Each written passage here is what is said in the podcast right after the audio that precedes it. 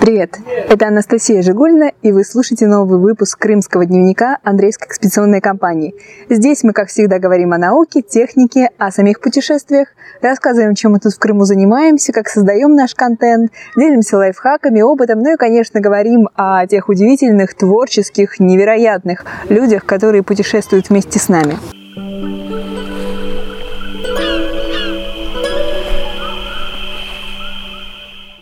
Сегодняшний репортаж я веду прямо с пляжа. Возможно, вы слышите шум моря в моем микрофоне, возможно, даже крики чаек. Дело в том, что я решила поговорить с двумя участниками нашей компании, Олегом и Сергеем.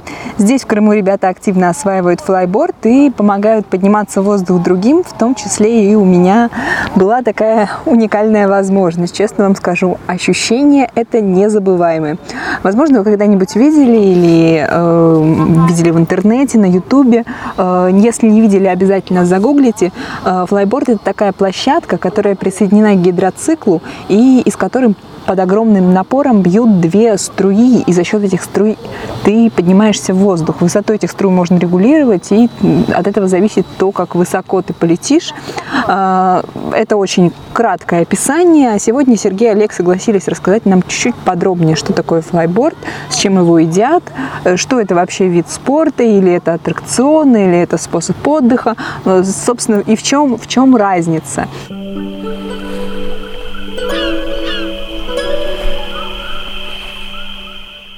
Привет. Привет. Э, в общем, давайте э, для людей, которые вообще не понимают, о чем речь, расскажите, как устроен флайборд, э, за счет чего он летает и что это вообще, что это вообще такое? Ну, он летает за счет реактивной силы, подключается флайборд, если очень простым языком, к гидроциклу. И вся мощь, которую выдает гидроцикл, получается, проходит через твои ботинки, и твои ботинки поднимают тебя над водой. Ну, как-то так, если очень просто. Гидроцикл выступает насосом, если. Подходит любой гидроцикл или там какие-то есть специальные? Подходит любой, только все зависит от э, уровня того, чего ты хочешь получить в целом. Если ты хочешь подниматься выше, лететь дальше, делать трюки более четкие, ясные, понятные, то тебе нужен мощный гидроцикл. Если ты хочешь барахтаться по коленку в воде, то тебе достаточно будет там образно 150 сильного. То гидроцикл можно и не подключать вовсе. А что, а что насчет нашего гидроцикла? Это какой? Наш гидроцикл 300 сил. Это топовый гидроцикл 2018 года BRP.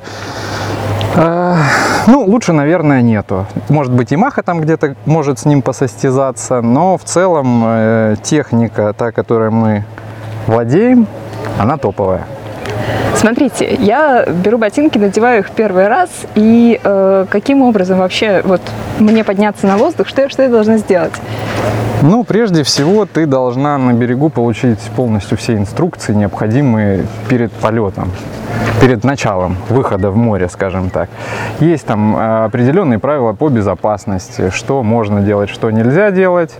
Плюс э, в момент, когда ты э, уже уверенно чувствуешь себя в воде, э, нужно поймать баланс тела, доски, реактивные струи, и это, конечно, все на практике.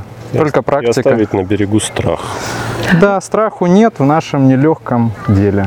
Но какая-то аналогия с каким-нибудь, может, другим видом спорта или там э, со сноубордом и с какой-нибудь нет, доской? Нет, нет, в этом, наверное, вся прелесть э, флайборда и флайбординга а, как вида спорта, как вида деятельности. Где-то взято от э, этого акробатики, там всякие сальто, вращения, что-то может быть э, из э, вейкборда. Ну, ну, опять же, это все очень... Это все, это, да, это все очень не оттуда, наверное. Вообще, в целом, нету никаких э, альтернатив тому, чему вот мы тут пытаемся чего делать. А в чем тогда самая главная сложность? Удержание баланса или э, чувствовать вот эту вот э, струю воды или что? Ну, для меня была самая сложность это преодолеть страх, выйти из воды. Страх высоты? Страх высоты, плюс мы э, не пользовались, ну, пользовались очень мало всякими обучающими штуками, программами. Это вообще отдельная тема, никто не занимается обучением, вот, скажем так, дистанционно. Никто не выкладывает ролики, как делать одно, как второе. Есть Никто две- не заинтересован, прошу прощения, что перебил, никто не заинтересован в продвижении данной темы в массы бесплатно, чтобы это сделать. Там, да, там есть такой момент, что э, вот интерес, да, как обычно все спрашивают, кому это надо, для чего это все нужно. Э, это нужно трем категориям людей. Первая категория это те, кто продают. Вторая категория это спортсмены, которые участвуют в соревнованиях. Причем не важно, что продают. Продают сами доски, продают арендное какое-то оборудование, катают тебя там за деньги. Это тоже своего рода продажа.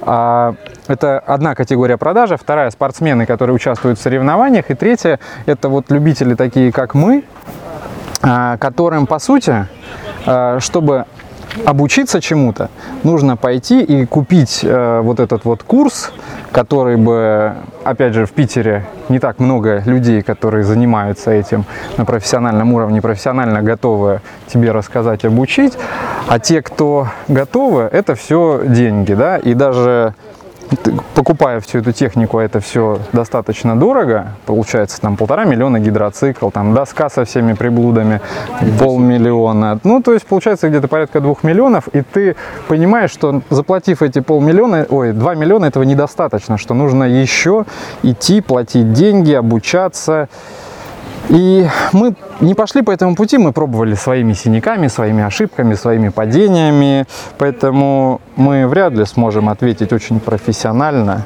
на те вопросы, которые ты начнешь нам задавать с точки зрения техники. Мы в самом начале.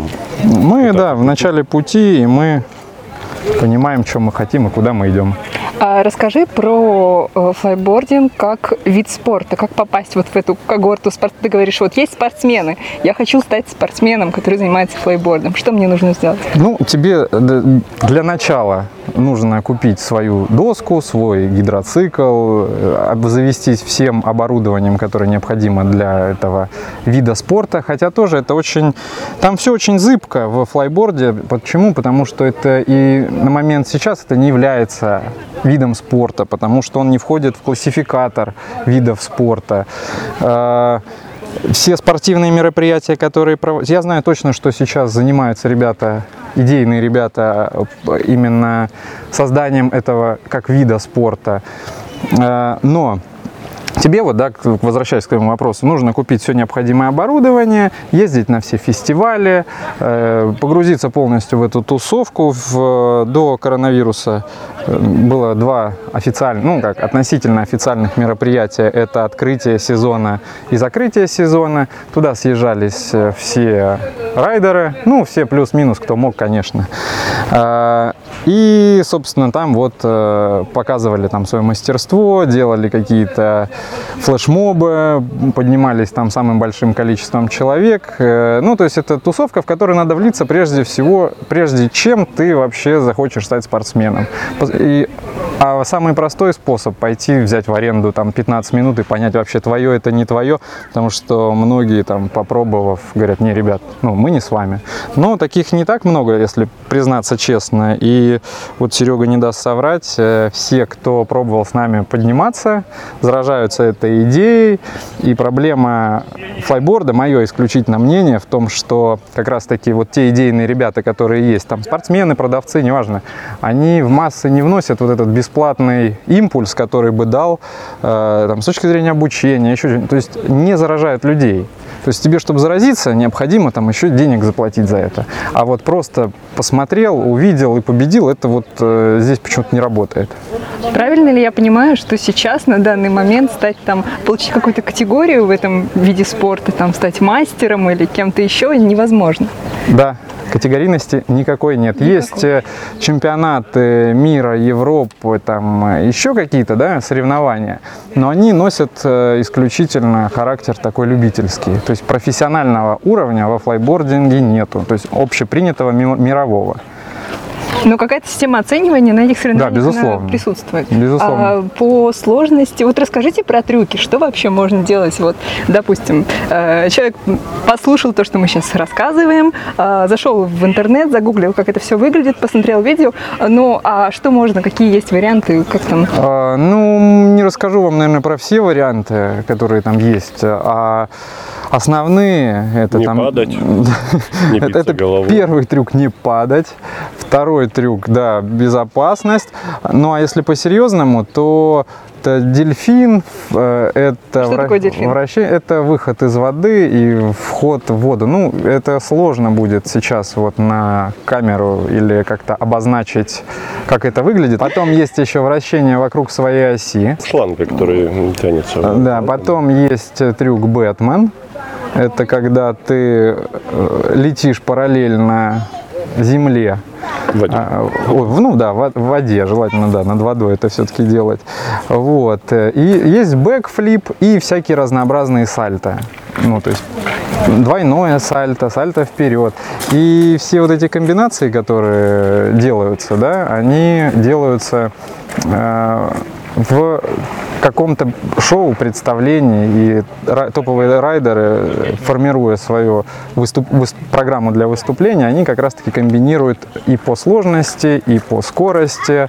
То есть вращение, так как вращаемся мы, да, это, ну, там, обня- да, обняться и плакать. А э, чем топовые райдеры отличаются там, от э, недоповых, это и скоростью вращения, и четкостью. То есть если это два оборота, они должны быть четко два, откуда ты начал, а где и закончил. Ну, образно, там, как с фигурным катанием, прыгнуть вокруг своей оси может, там, ну, кто-то может, но кто-то должен это сделать вот именно ровно, чтобы 360 градусов или... Судьи показали все десятки, все в восторге. Да, получил, получил кубок и пошел дальше. К тебе начали подходить люди и спрашивать, ух ты, а можно я тоже покатаюсь, можно я попробую? Конечно, самая основная фишка флайборда – это зрелищность, это эффектность. И даже если ты не делаешь там бэкфлипы и какие-то сложные упражнения, и просто взлетаешь там на набережной, э, ты вызываешь бурю восторга у праздно слоняющейся публики. И каждый подходит, спрашивает, а как, а чего, а сколько стоит полетать. И то есть там уже сразу же включается какая-то... Можно включать туда и коммерцию, и то и все. Но, опять же, это не наш путь. Мы исключительно идем